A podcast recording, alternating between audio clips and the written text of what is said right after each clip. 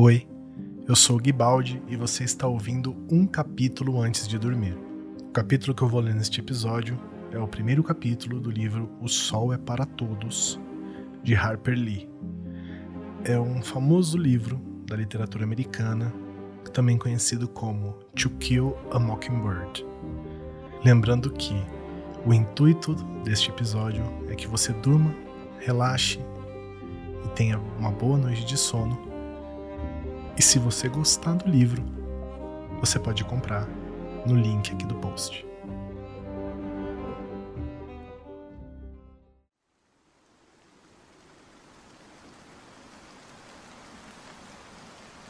Quando eu tinha quase 13 anos, meu irmão Jane sofreu uma fratura grave no cotovelo. Depois que o cotovelo ficou bom e Jane perdeu o medo de não poder mais jogar futebol, ele passou a dar menos importância ao que aconteceu. O braço esquerdo ficou um pouco mais curto que o direito. Quando ele ficava em pé ou andava, o dorso da mão ficava perpendicular ao corpo e o polegar paralelo à coxa. Ele não ligava desde que pudesse continuar dando chutes e passes. Quando tantos anos se passaram que podíamos olhar para trás e lembrar deles, às vezes comentávamos os fatos que levaram ao acidente. Continuo achando que tudo começou com o Zero, mas Jane, que era quatro anos mais velho que eu, dizia que as coisas começaram bem antes. Ele dizia que começaram no verão em que conhecemos Jill, e ele nos deu a ideia de fazer Boo Radley sair de casa. Eu disse a Jane que, se ele queria ter uma visão ampla da coisa, tudo tinha começado mesmo com Andrew Jackson. Se o general Jackson não tivesse empurrado os índios Creek Rio acima, Simon Finch jamais teria subido a remo Alabama. E onde estaríamos se não fosse isso? Estávamos velhos demais para resolver uma discussão no braço. Por isso, consultamos éticos. Nosso pai disse que nós dois tínhamos razão. Como éramos sulistas, o fato de não termos antepassados que tivessem lutado em um dos lados da Batalha de Hastings era motivo de vergonha para alguns membros da família. Só o que tínhamos era Simon Finch, um farmacêutico e negociante de peles originário da Cornualha, na Inglaterra, cuja carolice só não era maior do que seu pão durismo. Na Inglaterra, Simon ficou irritado com a perseguição que os crentes mais liberais faziam aos auto-intitulados metodistas.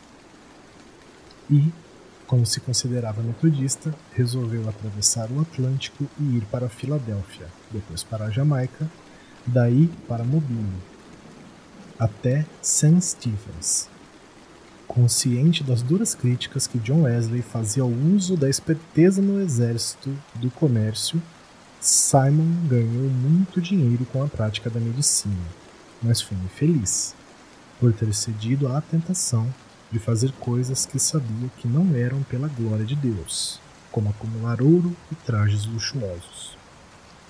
Assim, esquecendo os ditames de seu mestre sobre a posse de bens humanos, Simon comprou três escravos e, com a ajuda deles, construiu uma casa à margem do rio Alabama, uns 60 quilômetros acima de St. Stevens, Voltou a St. Stevens apenas uma vez, para arrumar uma esposa, e com ela iniciou uma descendência farta em filhas. Simon viveu até a idade avançada e morreu rico. Os homens da família costumavam se estabelecer na propriedade de Simon, que se chamava Flint's Landing, e viver do plantio de algodão. O lugar era autossustentável, modesto se comparado com os impérios ao redor, mas produzia todo o necessário para o sustento, menos gelo, farinha de trigo e peças de vestuário, que eram comprados nas embarcações fluviais que vinham de Mobile. Simon deve ter sentido uma ira impotente em relação aos conflitos entre o norte e o sul do país, já que, por causa deles, seus descendentes não herdaram nada além de suas terras. A tradição de viver nelas, porém, se manteve inalterada até depois da metade do século XX, quando meu pai, Éticos Finch, foi para Montgomery estudar direito e o seu irmão caçula foi para Boston estudar medicina. A irmã deles, Alexandra, foi quem ficou na propriedade. Casou-se com um sujeito calado que passava quase o dia inteiro deitado em uma rede na beira do rio, se perguntando se seu espinhel já estaria cheio de peixes. Depois de obter o diploma, meu pai voltou para Macomb e começou a exercer a profissão. Macomb ficava pouco mais de 30 quilômetros a leste de Fint's Landing e era a sede do condado de Macomb. No escritório de áticos no tribunal havia apenas um cabide para chapéus, uma escarradeira, um tabuleiro de damas e um imaculado exemplar do Código Penal do Alabama. Seus dois primeiros clientes foram as duas últimas pessoas condenadas à forca no condado Macon. Atticus tinha insistido para que eles aceitassem a generosidade do Estado, que permitiria que continuassem vivos caso se declarassem culpados de homicídio. Mas os dois condenados tinham o sobrenome Haverford, e no condado de Macon era sinônimo de burrice. Os Haverford tinham matado o melhor ferreiro de Maycomb por causa de um mal-entendido pela posse de uma égua e foram incautos a ponto de fazer isso na frente de três testemunhas. Os dois alegaram que o filho da puta mereceu, como se isso fosse justificativa suficiente para o crime. Continuaram se declarando inocentes da acusação de homicídio, então, só o que restou a Áticos foi assistir à execução de seus clientes, o que provavelmente foi o início do profundo desencanto do meu pai pelo direito penal. Nos cinco primeiros anos que passou em Macon, Atticus praticou a economia mais do que qualquer outra coisa. Depois, usou o dinheiro para custear a educação do irmão. John Hale Finch era 10 anos mais jovem que meu pai e decidiu estudar medicina numa época em que não era vantajoso plantar algodão. Mas assim que tio Jack estava encaminhado, Éticos obteve uma renda razoável com a advocacia. Ele gostava de Macon. Era nascido e criado lá. Conhecia as pessoas e as pessoas o conheciam.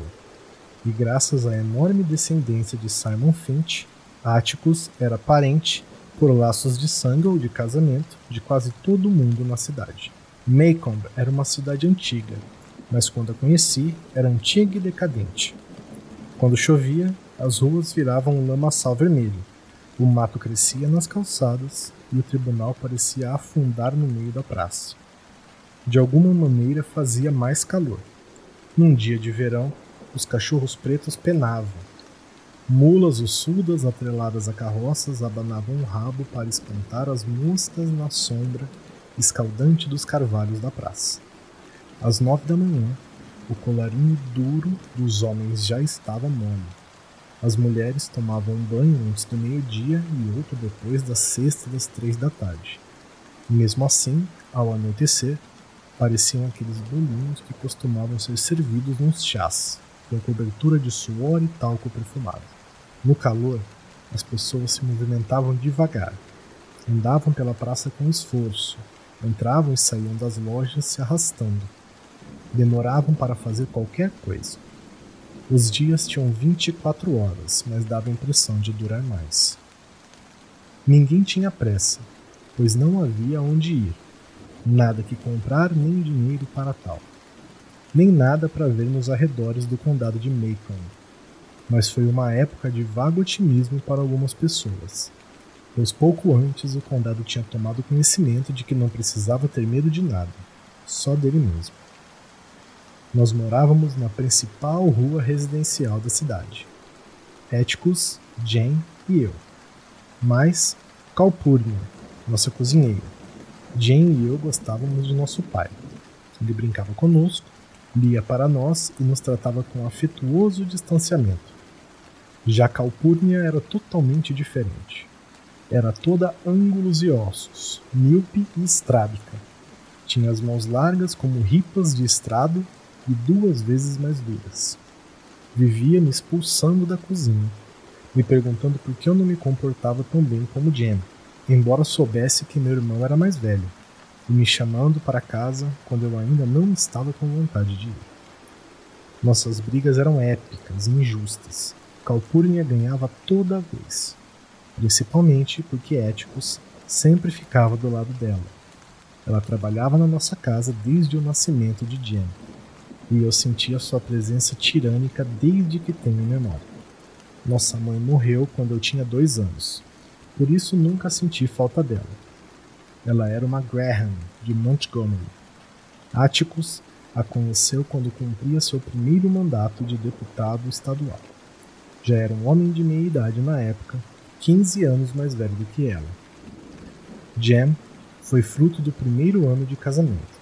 Nasci quatro anos depois e dois anos mais tarde nossa mãe teve um ataque cardíaco fulminante. Disseram que era mal de família. Eu não sentia falta dela, mas acho que Jen sentiu. Ele lembrava bem de nossa mãe, e às vezes, no meio de uma brincadeira, suspirava fundo, então se afastava e ia brincar sozinho atrás da garagem. Quando ele fazia isso, eu tinha o bom senso de não azucrinar. Quando eu estava com quase seis anos e Jim com quase dez, nossas fronteiras no verão, ou seja, a distância de um berro de calpurnia, eram a casa da senhora Henry Lafayette do Bowles, que ficava duas propriedades ao norte da nossa, e a residência Redley, três casas ao sul. Jamais ficamos tentados a ultrapassar esses limites. A residência Redley era habitada por uma figura desconhecida, cuja mera descrição bastava para ficarmos comportados por dias a fio. Já a senhora do Doze era simplesmente infernal. Foi nesse verão que conhecemos Jill. Um dia de manhã cedo, quando estávamos começando a brincar no quintal, Jen e eu ouvimos um barulho no canteiro de couve da senhorita Rachel Haverford, nossa vizinha. Fomos até a cerca de arame para ver se era um filhote.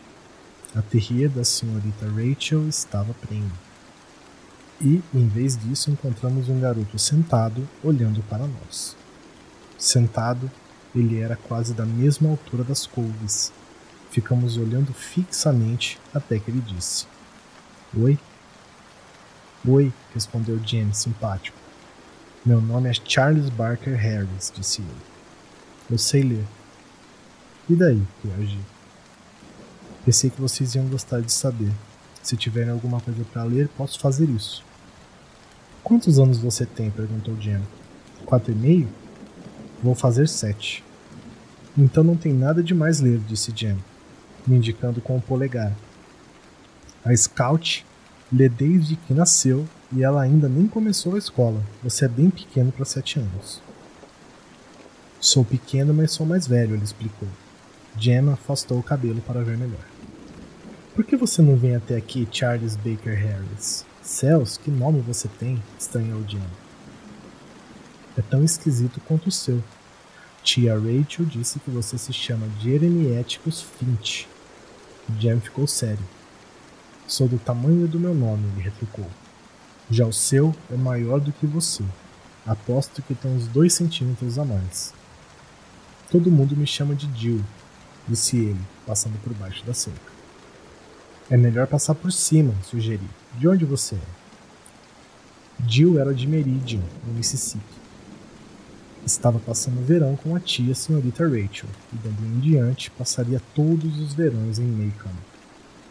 A família dele era do condado. A mãe trabalhava para um fotógrafo em Meridian.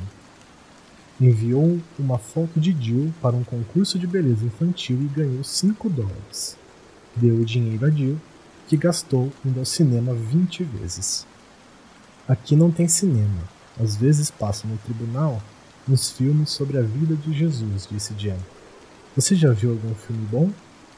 Jill tinha visto Drácula, o que fez Jen olhá-lo com mais respeito. Conta o filme para nós, pediu ele. Jill era uma figura curiosa. Usava calça curta de linha azul presa à camisa por botões. Tinha os cabelos brancos como a neve e colados à cabeça como penas de pato. Era um ano mais velho que eu, mas bem mais baixo. Enquanto nos contava a velha história do vampiro, seus olhos azuis se iluminavam e escureciam. Tinha uma risada repentina e alegre e ficava afastando uma mecha de cabelo que caía no meio da testa. Quando Jill deixou Drácula reduzido a pó e Jane disse que o filme parecia melhor do que o livro, perguntei a Jill onde estava o pai dele. Você não disse nada sobre ele. É porque eu não tenho pai. Ele morreu? Não. Então, se ele não morreu, você tem um pai, não tem? Jill enrubesceu e Jane mandou calar a boca, sinal que Jill tinha sido avaliado e aprovado. A partir daí, o verão seguiu numa leve rotina. Isso significava fazer melhorias à nossa casa na árvore que ficava entre dois imensos cinamomos no quintal, fazer bagunça, encenar nossa lista de peças baseadas em obras de Oliver Otic, Victor Appleton e Edgar Rice Burroughs. Sob esse aspecto, tivemos sorte em conhecer Jill, que passou a desempenhar os papéis que antes cabiam a mim, ou seja, o macaco de Tarzan, o Sr. Tree em The Hover Boys, o Sr. Damon em Tom Swift. Assim, passamos a considerar Jill um mini Merlin, com uma cabeça cheia de planos excêntricos, desejos esquisitos e fantasias incríveis. Mas lá para o final de agosto, nosso repertório ficou chato devido às inúmeras repetições. E foi então que Jill deu a ideia de fazermos Bull Radley sair de casa. Jill era fascinado pela residência Radley. Apesar dos nossos avisos e explicações, o lugar o atraía como a lua atrai a água, mas ele não ia além do poste da esquina, e ficava a uma boa distância do portão dos Redley. Ele ficava lá, abraçando o grosso poste, olhando e pensando. A casa dos Redley ficava um pouco depois da nossa, numa curva fechada. Ao andar para o sul, passava-se diante da varanda. A calçada fazia curva e acompanhava o terreno. A casa era baixa e um dia tinha sido branca, com uma grande varanda na frente e janelas verdes. Mas havia muito tinha escurecido e ficado da cor do quintal cinzento que a rodeava. O telhado da varanda tinha os beirais apodrecidos pela chuva. Os carvalhos não deixavam o sol entrar. Os resquícios de uma cerca de estacas que pareciam bêbadas de tão tortas protegiam o pátio da frente, que ninguém jamais varria onde crescia grama e ervas daninhas. Na casa morava um fantasma do mal. As pessoas garantiam que ele existia, mas Jane e eu nunca tínhamos visto. Diziam que ele saía à noite, quando a luz estava alta, e espiava pelas janelas. Quando as azaleias no jardim do condado congelavam em uma noite muito fria, era porque ele tinha soprado sobre elas. Ele era o culpado de todos os pequenos delitos furtivos em Macon. Uma vez, a cidade foi aterrorizada por vários fatos mórbidos ocorridos à noite. Galinhas e animais domésticos foram encontrados mutilados. Embora o culpado fosse Ed Maluco, que acabou se afogando na correnteza do riacho Barker, as pessoas continuavam a olhar para a casa dos Redley, recusando-se a abandonar suas primeiras suspeitas. Nenhum negro passava na frente da casa à noite. Ia para o outro lado da rua e ficava assoviando enquanto caminhava. O pátio da escola de Maycomb dava para os fundos do terreno dos Redley. Os frutos das altas nogueiras do galinheiro deles caíam no pátio da escola, mas nenhuma criança pegava, porque as nozes dos Redley eram letais. Se uma bola de beisebol caía no quintal deles, era considerada perdida e não se falava mais nisso. A maldição da casa começou muitos anos antes de Jenny e eu nascermos. Os Radley, que eram muito bem-vindos na cidade, não se relacionavam com ninguém, que era imperdoável em Macon. Não iam à igreja, a principal diversão local, cumprindo suas devoções religiosas em casa. A senhora Radley raras vezes ou nunca atravessava a rua para tomar um café com as vizinhas e jamais participou de uma reunião dos missionários. Já o Sr. Radley ia à cidade todos os dias às onze e meia da manhã e voltava pontualmente ao meio-dia, às vezes carregando um saco de papel pardo que as pessoas supunham que fosse mantimentos para casa. Eu nunca soube do que o velho Sr. Radley vivia. Jen dizia que ele vivia de algodão, o que era uma forma delicada de dizer que ele não fazia nada. Apesar de ele e a Sra. Radley morarem ali com dois filhos desde sempre. As janelas e as portas da residência Redley ficavam fechadas aos domingos, o que era outra esquisitice para os hábitos locais. Só se fechavam janelas por motivos de doença ou nos dias frios. O domingo à tarde era justamente o dia para fazer visitas. As mulheres punham espartilhos, os homens usavam paletó, as crianças calçavam sapatos. Mas subir a escada à frente dos Redley e chamar Olá num domingo à tarde era algo que os vizinhos jamais fizeram. A casa não tinha portas de tela. Um dia perguntei a Áticos se alguma vez teve e ele disse que sim, mas antes de nascer. Rezava a lenda que quando o caçula dos Redley era adolescente, fez amizade com os Cunningham de Old Sarah, uma família enorme e desordeira que morava no norte do condado. Com eles, o jovem Redley formou a coisa mais próxima de uma gangue que já se tinha visto em Macon. Os rapazes não faziam muita coisa, mesmo assim, eram um assunto na cidade e foram advertidos publicamente nos três púlpitos. Eles ficavam rondando a barbearia. Aos domingos, iam de ônibus até Abbotsville para ir ao cinema. Frequentavam os bailes no antro de jogatina à margem do rio, a pousada e campo de pesca Dewdrop e bicavam uísque legal. Ninguém em Maycomb tinha coragem de dizer ao Sr. Radley que o filho dele estava se metendo com más companhias. Certa noite, após beber bastante, os garotos pegaram um calhambeque emprestado e ficaram dando voltas na praça. Receberam voz de prisão do Sr. Connor, o velho oficial de justiça de Maycomb, mas resistiram e ainda o trancaram no banheiro do tribunal. A cidade então decidiu que alguma providência precisava ser tomada. O Sr. Connor disse que reconhecera cada um deles e estava determinado a não deixar aquilo passar em branco.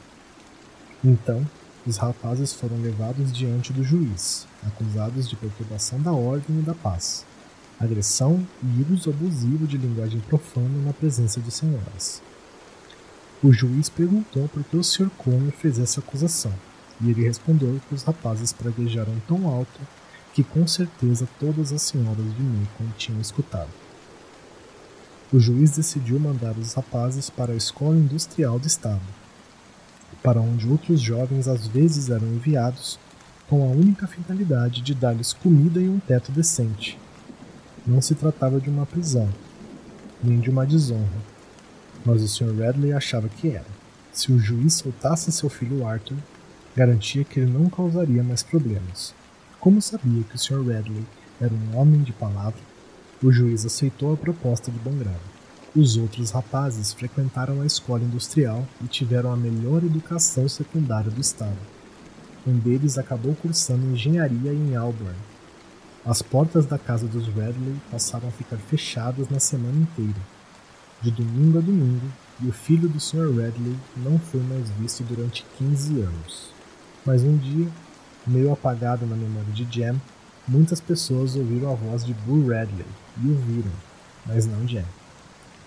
Ele dizia que Áticos não falava muito dos Radley quando Jam perguntava. Éticos dizia apenas para ele cuidar da própria vida e deixar os Radley cuidarem da deles, pois tinham esse direito. Neste tal dia, porém, Jam disse que Áticos balançou a cabeça e fez. Uhum. Jem sabia quase tudo pela senhorita Stephanie Crawford, uma vizinha megera que dizia conhecer toda a história. Segundo ela, Boo estava sentado na sala cortando artigos do Maycomb Tribune para colar em seu caderno de recortes quando o pai entrou. Quando passou por Boo, ele enfiou a tesoura na perna do pai, tirou-a, limpou-a nas próprias calças e voltou a recortar o jornal. A senhora Radley saiu correndo para a rua, berrando que Arthur estava matando todos eles. Mas quando o xerife chegou, Bull continuava sentado na sala, recortando o Tribune. Tinha então 33 anos. A senhorita Stephanie contou também que quando sugeriu-se que seria bom para Bull passar uma temporada em Tuscaloosa, o velho Sr. Radley dissera que nenhum Radley iria parar em um manicômio o rapaz não era maluco, ele às vezes ficava irritado, só isso. O Sr. Radley aceitou que prendessem Bill, mas insistiu para que não o acusassem de nada, pois ele não era um criminoso. O xerife não teve coragem de colocá-lo numa cela junto com os negros, então Bull ficou preso no porão do tribunal. Jen não lembrava direito como Bull tinha sido levado do porão para casa. A senhorita Stephanie Crawford disse que alguém do conselho municipal avisou o Sr. Radley que, se não tirasse o filho de lá, ele iria morrer por causa do mofo causado pela umidade. Além do mais, Bull não podia viver o resto da vida à custa do condado. Ninguém sabia que tipo de intimidação o Sr. Radley lançava a mão para manter Bull fora de vista mas Jem achava que ele ficava acorrentado à cama quase todo o tempo. Atticus dizia que não, que não era nada disso, que havia outras maneiras de fazer alguém virar um fantasma.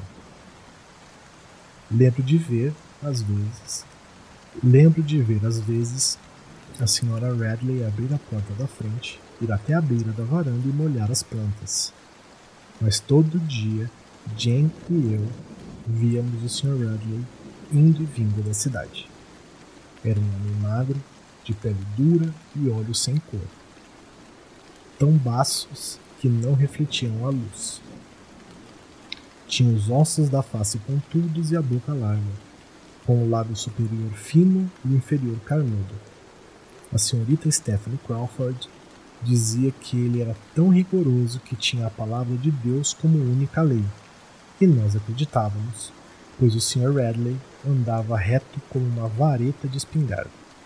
Ele nunca falava conosco. Quando passava por nós, olhávamos para o chão e dizíamos: Bom dia, senhor. E ele, em resposta, tossia. O filho mais velho do Sr. Radley morava em Pensacola. Ele passava o Natal na casa dos pais e era uma das poucas pessoas que víamos entrar e sair de lá. Dizia-se que a casa morreu quando o Sr. Radley levou Arthur para lá. Um dia, Atticus nos disse que, se fizéssemos barulho no quintal, ele acabava com a gente. Quando saiu de casa, encarregou Calpurnia de nos vigiar para que não desobedecêssemos. O Sr. Radley estava morrendo. Ele custou a morrer. Fecharam a rua com cavaletes nas duas extremidades do terreno dos Radley Jogaram palha nas calçadas e desviaram o trânsito para a rua de trás. Sempre que era chamado, o Dr. Reynolds estacionava o carro na frente da nossa casa e andava até a casa dos Radley. Jen e eu nos arrastamos pelo quintal por dias a fio até que finalmente os cavaletes foram retirados e assistimos da varanda o Sr. Radley passar pela última vez diante da nossa casa. Lá vai o pior homem que Deus já botou no mundo, resmungou Calpurnia, dando uma boa cuspida no quintal. Olhamos para ela surpresos, pois raramente fazia algum comentário a respeito dos brancos. Quando o Sr. Radley morreu, os vizinhos pensaram que Boo ia sair de casa, mas não foi o que aconteceu. O filho mais velho do Sr. Radley voltou de Pensacola e assumiu o lugar do pai. A única diferença entre os dois era a idade. Jem dizia que o Sr. Nathan Radley também vivia de algodão. Mas ele respondia aos nossos cumprimentos e às vezes voltava da cidade com uma revista na mão. Quanto mais coisas contávamos a Jill sobre os Radley, mais ele queria saber. Quanto mais tempo ficava abraçado no poste da esquina, mais imaginava. Fico me perguntando o que ele faz lá dentro, ele murmurava. Ele deve pelo menos colocar a cabeça para fora de casa. Jem disse: Tem razão. Ele deve sair quando está bem escuro. A senhorita Stephanie Crawford disse que uma vez acordou no meio da noite e ele estava na janela, olhando fixamente para ela. E que a cabeça dele parecia uma caveira. Você nunca acordou à noite e ouviu, Jill? Ele anda assim. Jane arrastou os pés no cascalho. Por que acha que a senhorita Rachel tranca a casa inteira à noite? Várias vezes vi as pegadas dele no nosso quintal de manhã. Uma noite, eu ouvi arranhando a porta telada dos fundos. Mas quando o Atticus foi lá, ele tinha ido embora. Como ele é? perguntou Jill. Jen fez uma boa descrição de Boo. A julgar pelas pegadas, ele tinha uns dois metros de altura, comia carne crua de esquilo de qualquer gato que conseguisse pegar, por isso tinha as mãos manchadas de sangue. Quem come animais crus nunca consegue limpar o sangue. No rosto tinha uma grande cicatriz irregular e seus poucos dentes eram amarelos e podres. Os olhos eram saltados e ele estava sempre babando. Vamos tentar fazê-lo sair, disse Jill. Quero ver como ele é. Jem disse que, se Jill queria morrer, bastava subir a escada da casa e bater na porta.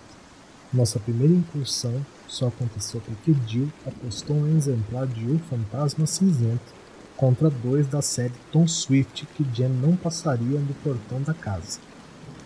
Jem nunca recusou uma aposta na vida. Passou três dias pensando no caso. Acho que ele prezava mais a honra do que a própria vida, porque Jill convenceu-o facilmente. Você está apavorado, disse Jill no primeiro dia. Não tenho medo, tenho respeito, reagiu Jen. No dia seguinte, Jill insistiu. Você está tão apavorado que não bota nem o dedão do pé no pátio da frente. E Jen repetiu que não estava, pois passava diante da casa desde que tinha começado a ir à escola. Sempre correndo, acrescentei. Jill pegou-o de jeito no terceiro dia, quando disse que as pessoas de Meridian não eram tão medrosas quanto as de Macon, que ele nunca tinha visto gente tão amedrontada como ali. Foi o bastante para Jen ir até a esquina, encostar-se no poste e olhar o portão da casa que estava meio bambo nas frágeis dobradiças. Espero que esteja claro na sua cabeça que ele vai matar todos nós, Jill Harris, disse Jem quando nos juntamos a ele. Não ponha a culpa em mim quando ele arrancar os seus olhos. Lembre-se que foi você que começou. Você continua apavorado, murmurou Jill paciente. Jem queria que Jill entendesse de uma vez por todas que ele não tinha medo de nada só não consigo pensar em uma maneira de fazer ele sair da casa sem pegar a gente. Além do mais, Jem precisava pensar na irmãzinha. Quando disse isso, eu soube que estava com medo, porque também tinha de pensar na irmãzinha quando apostei que ele não tinha coragem de pular do telhado de casa. O que vai ser de você se eu morrer? perguntou para mim. Em seguida pulou. Não sofreu um arranhão e esqueceu a responsabilidade até se ver diante do desafio da residência Redley. Vai fugir do desafio? perguntou Jill. Se vai, então. Jill, essas coisas têm que ser bem pensadas, disse Jen. Me deixe pensar um pouco. É como fazer uma tartaruga sair do casco. Como assim? perguntou Jill. É só acender um fósforo embaixo dela. Eu disse a Jen que, se ele pusesse fogo na casa dos Redley, eu ia contar para Atticus. Jill disse que acender um fósforo embaixo de uma tartaruga era uma coisa horrível. Não é horrível, é só para convencer o bicho. Ninguém vai assá-lo vivo, resmungou Diane. Como você sabe que a tartaruga não sente o fósforo? Tartarugas não sentem nada, burro, disse Diane. Você já foi tartaruga? Que droga, Jill. Deixe-me ver. Podemos jogar uma pedra. Jen pensou durante tanto tempo que Jill fez uma pequena concessão.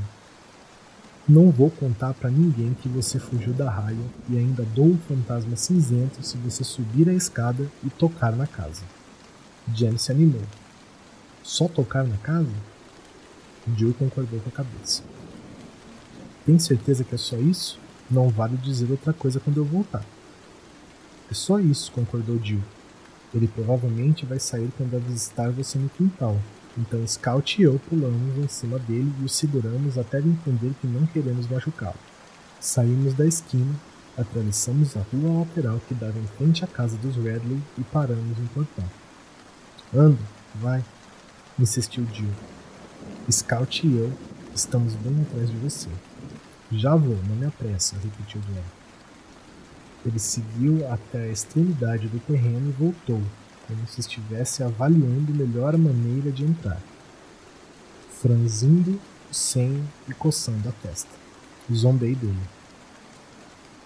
Jane então escancarou o portão e correu até a lateral da casa, bateu com a palma da mão na parede e passou correndo por nós, sem ver se sua investida tinha dado certo. Jill e eu corremos atrás dele. Quando estávamos a salvo em nossa varanda, ofegantes e sem fôlego, olhamos para trás. A velha casa estava igual, sombria e feia, mas enquanto olhávamos para ela, tivemos a impressão de ver um movimento em uma das cortinas. Um movimento leve, quase imperceptível, e a casa continuou quieta. Este foi o primeiro capítulo de O Sol é para Todos de Harper Lee.